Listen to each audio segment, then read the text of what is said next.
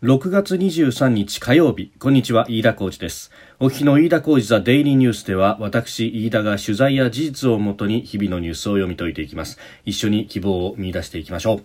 え今日取り上げるニュースですが、まずは速報です。韓国の外務省が明治日本の産業革命遺産の世界遺産登録取り消しを求める書簡をユネスコに提出したということです。それから沖縄慰霊の日、中国版 ジーピーエス 完成、南西諸島での中国公船潜水艦の動き、さらにボルトン回顧録と取り上げてまいります。まず先ほど入ってきた速報ですが、えー、韓国外務省は明治日本の産業革命遺産についてユネスコに世界文化遺産登録の取り消しの検討を求める書簡を送ったと発表したということです。えー、通信社が伝えているところですけれども、まああのえー彼らの言うところの徴用工、まあ、募集工の話であるとか、まあ、様々なことでこうした、えー、こともですね、あの、やるぞやるぞと言っていたんですけれども、まあ、実際にやってきたと。えー、まあ、率直に言って、えー、国内向けのアピールというのは否めないのかなというふうに思います。まあ、あの、この今のムンジェイン政権の、まあ、柱というかですね、えー、誇っていた実績というのは、まずは南北の緊張の緩和と、まあ、その部分というのが、えー、ビラの散布であるとか、あるいは連連絡船の切断、それから先の南北連絡事務所の爆破等々で、まあ、かなりこれが瓦解してきているということが言われております。で、それに加えて、まあ、あの世界に先駆けてコロナウイルスを抑えたんだということも言っておりましたけれども、これに関してもだいに波がかなり現実を帯びてきて、ちょっと警戒レベルが上がってきたと、抑え込めてないじゃないないかという批判が出てきました。えー、そしてもともとはムンジェイン政権、経済を立て直すというのも一つの大きなテーマで、で、えー、若者に雇用を与えるんだということで大統領選戦ってきたということもあったんですが、まあ、蓋を開けてみると、その雇用というのもかなり厳しいし、経済的にも相当に疲弊していると。まあ、あの、経済的に疲弊してきたところで不満そらしという面もあるのか、財閥叩きをやるんですが、まあ、あの、韓国の場合は、えー、日本と違って内需がそれほど大きくない。で、その上、えー、外需、まあ、輸出中心の経済ですが、それは財閥が担っているということで、財閥を叩くと経済はさ、良くはならないと。えー、悪くこそなれ、良くはならないということ。えー、で、もう八方塞がりの状態でこのぐらいしかアピールすることがなかったのかなと、まあ、最後はこの日本に対してのカードを切ってくるということにならざるを得ないと。うーん、もうあの日本としては、まあ、粛々とですね、これを退けるということをしていかなければいけないというふうに思いますし、まあ、これで、えー、妥協するようなことは、まあ、現政権はなかなかね、そういうことはないと思いますけれども、えー夢夢妥協するようなことがあってはならないし、ここはまあ妥協すればするほどまたあ動くゴールポストなんていうね、言い方もしますけれども、えー、どんどんと要求がエスカレートしていって際限がなくなっていくというのを、もうここにじゅうねんさんじゅうねんずっと、えー、繰り返してきたわけですから、えー、ここで何かするということはないだろうというふうに思います。さあ、そして今日ろくがつにじゅうさんにちは沖縄戦、えー、からななじゅうごねんということであります。まあ、あの先の大戦で、えー、沖縄というところが、まあ、アメリカ軍が上陸して、えー、日米の間での地上戦が繰り広げられたというところであります。えー、その組織的な戦闘がこのろくがつにじゅうさんにちをもって、まあえー、終わったということで、えーまあ、この日は、えー、慰霊の式典を行うということ、こ今年も、まあえー、行いました。まあ、ただコロナウイルスの影響があったので、今までのように、えー、総理大臣が参列の下で、えー、スピーチをするというようなことはなく、えー、非常に簡素な形で、えー、そして、えー、玉城デニー知事が、えー、スピーチを読むということがありました。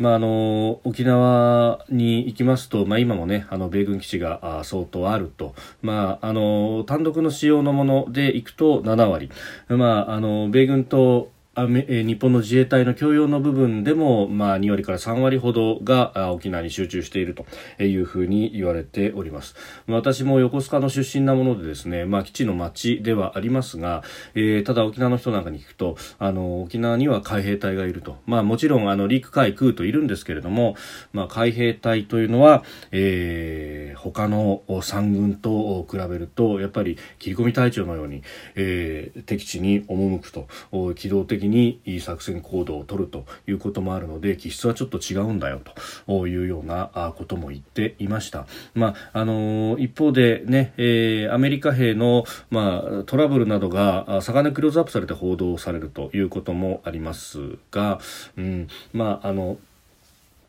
その辺も中にはアメリカと仲良く、まあ、やるなり、えー、共存を目指すという人たちもいるんですけれども、なかなかそういう声がこう表に出てこないというようなこともあるようであります。まあ、基地の在り方、返還の形等々についてというのはね、えー、今後も議論が必要だと思います。まあ、あの普天間基地をどう返還するか、まあ、そのためには、えー、名護市辺野古に、えー、移転をさせると、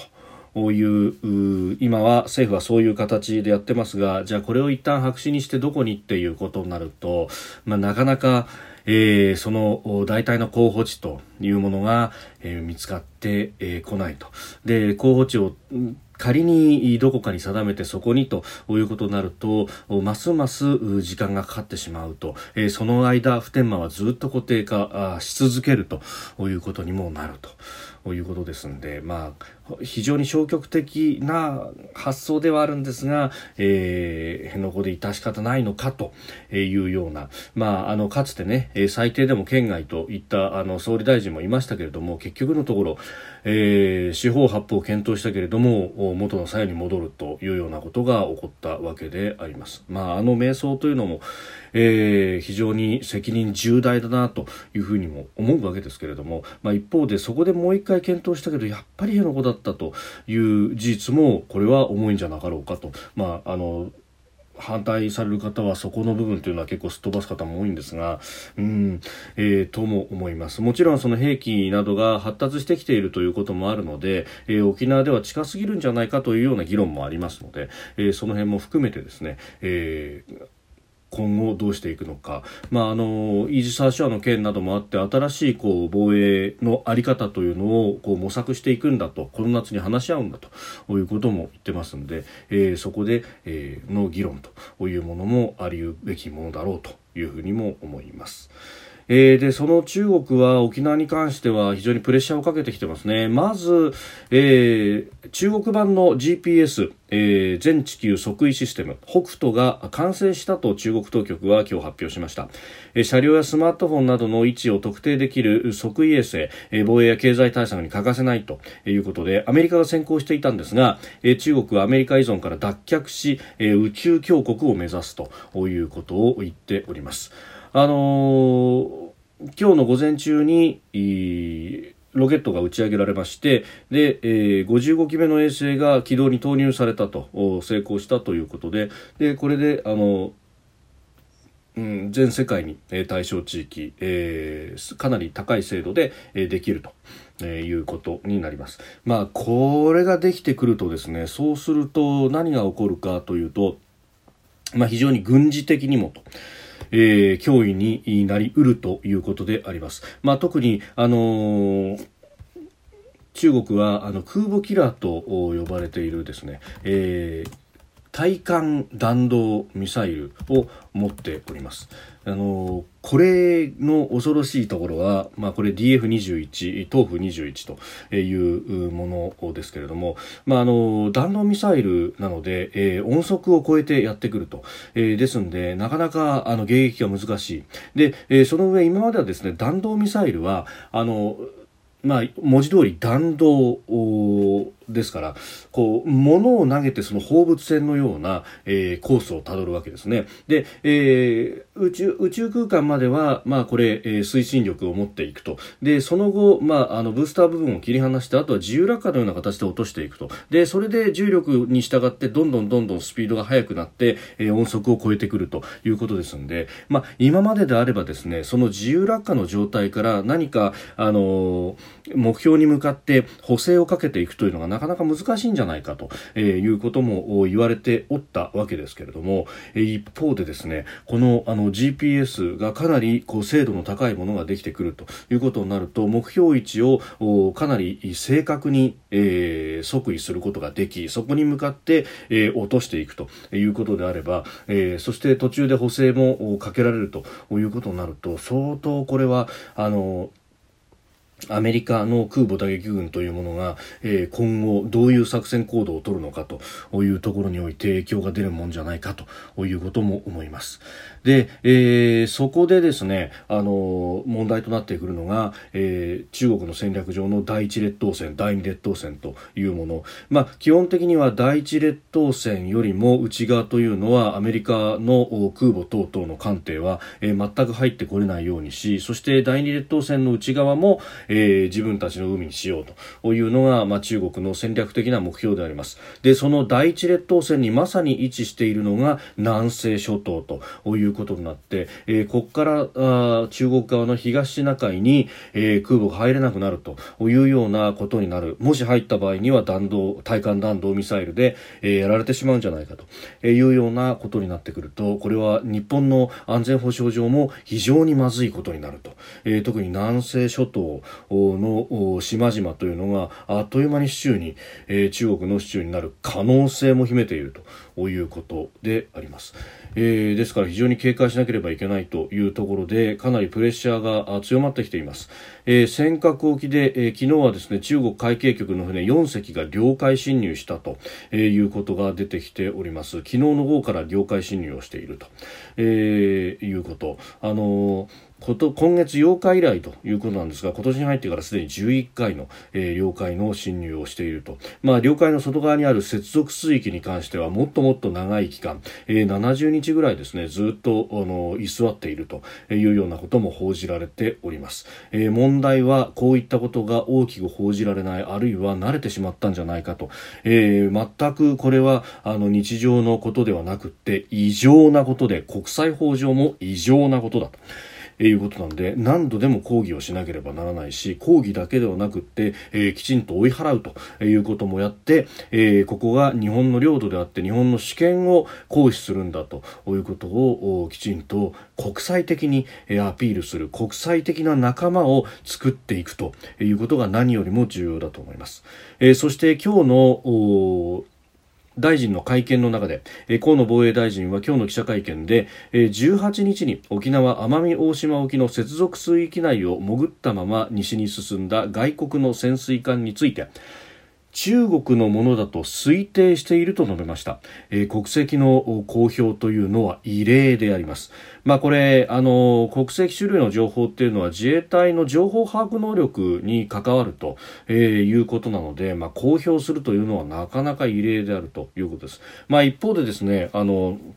外事の関係者などにこう、あるいはあの日本政府の関係者に話を聞くと、いやあのまあ、もちろん公表はできないけれども、いろんなことをやってきてると。でその本当ほんの一つの例にこれは過ぎないんだというようなことを言っております。まああの沖縄の尖閣であるとか、まあ、南西諸島に対して様々な形でプレッシャーをかけてきていると。まあ、空の方もですね、だいぶスクランブルが多くなっているということもあります。でそれに対して、えー、日本はちゃんとこう手を打ってるんだぞと、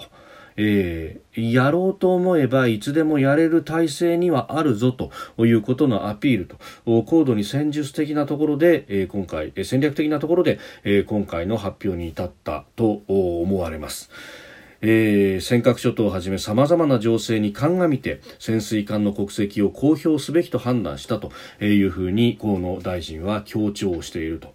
まあ、これこの辺りの海域の警備、えー、というもの、まあ、特に、まあ、国籍がわからない船であるとか、こういった先行している、えー、船もどういったものであるかっていうのは、えー、空からは哨戒機を飛ばし、そして、えー、海でも海上自衛隊の艦艇などのパトロールというような形で、えー、かなり把握に努めているということがあります。で、まあ、あの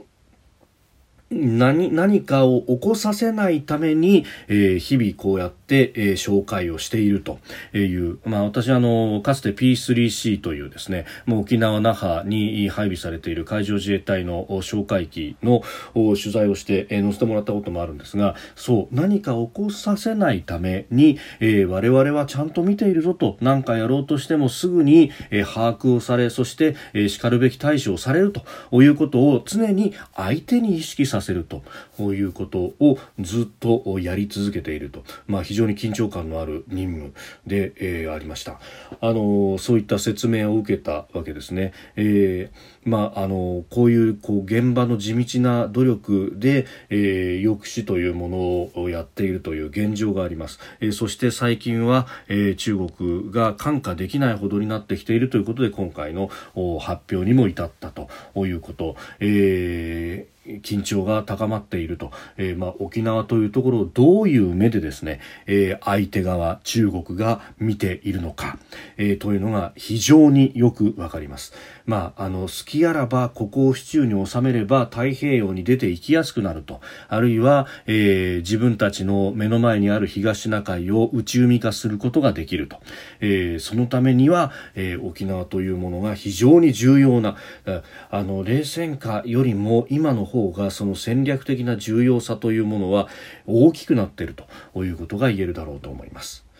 で、えー、そこでですね、あのボルトン、えー、前のアメリカ大統領補佐官が回顧録を出版しました。で、その中で在日アメリカ軍の駐留経費の日本側の負担を大幅に増やすということを日本側に要求をしたと書かれているようであります。年間にじゅうおくドル前後なんですが、今はこれをよんばいのはちじゅうおくドルまで高めると、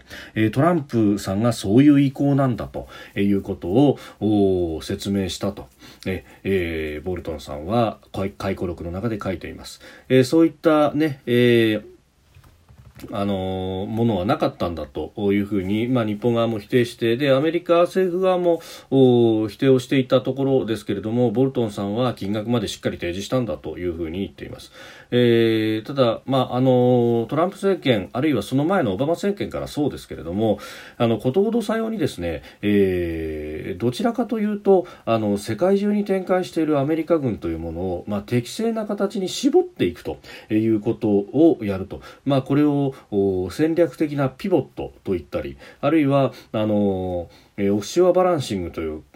う概念を使って、えー、自分たちが自ら介入するというよりは、えー、ちょうどオフショア、えー、岸からかなり離れたところ、えー、後ろの方から、えー、矢面に立つ国々を支援するなどをして、えー自分たちアメリカの安全を守っていくというようなことも戦略としては描いているようであります。で、ここでですね、あの問題になるのが、日本で今起こっている議論との大幅な乖離であります。何かといえば、あの今ですね、えーイ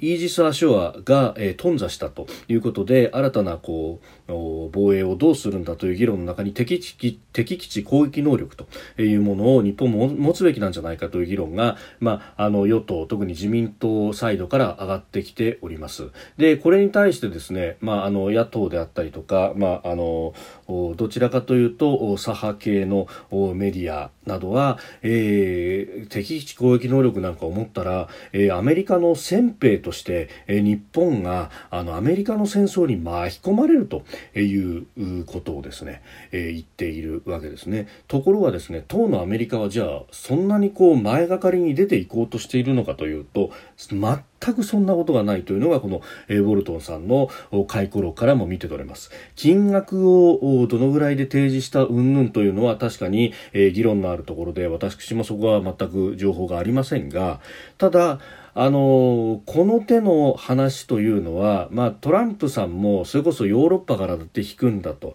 あるいは、えー、中東からも アイエス 退治を終えたらもう引くんだということなどなど言っているように、じゃあアジアだけ引かないというような選択肢が、まあ、あの軍のサイドとかが、えー、どう考えるかは別として、えー、トランプ政権あるいはその前のオバマ政権も含めて、まあ、ホワイトハウス全体として、えー、引く形のポジショニングをするというのは、えー、これ政権が変わっても変わらない可能性があるんですね。で、そうすると日本としては、えー、あまりあからさまに引かれてしまうと、その力の空白をじゃあ今度中国が埋める、ロシアが埋めると、えー、あわよくば北朝鮮がやってくるというようなことになっては日本としてたまったもんじゃないということがありますので、むしろこれは、えー、どちらかというと引き止めなければいけないというようなフェーズに入ってきてるんではないかと。で、えー、そのその中で、えーまあ、敵基地攻撃能力の話も含めてどう日本を守るかというのを議論していかなければいけない、えー、敵基地攻撃能力にしても、まあ、日本がですねこの憲法の縛りが、えー、今のところはある中で、えーまあ、法律上できないことはない、座して死を待つものではないというのは、えー、答弁として、まあ、かつてもあり今も有効だとされております、えー、ですので能力を持つことはできると思うんですけれども、それもまあ限定されたものになってしまうと、えー、だから日米安保の抑止の枠組みであるとか、あるいは、えー、もっと言えばミサイル防衛の枠組みの中において、えー、敵基地攻撃能力もプラスオンであると、もうあのイージスの完全な代替として敵基地攻撃能力を使えるかというと、えー、それはちょっと荒っぽすぎる議論なんだろうというふうにも思いますし、えー、だからといってアメリカに常に巻き込まれるっていう、もうにじゅうねんもさんじゅうねんも前からしていた議論というのがいかに古いかということ、そしてそういったあの現実にないことをベースにして、えー、議論や批判をしてもこれは全く意味がなかろうということを思います、まあ、それは勇ましいことだけを言う、えー、敵基地攻撃能力を持てば全部が解決するんだというようなアウファの主張も、えーこれは極端すぎるし、一方でその空想的なアメリカがどんどんと戦争をしたがってるんだということをベースに批判をする沢の主張というのもおかしなもんだなというふうにつくづく思います。飯田浩司のデイリーニュース、月曜から金曜の夕方ポッドキャストで配信しております、えー、番組に対してのご意見や感想など飯田 ティーディーエヌ アットマーク ジーメール ドットコム までお送りください。飯田浩司のデイリーニュース、また明日もぜひお聞きください。以上、飯田浩司でした。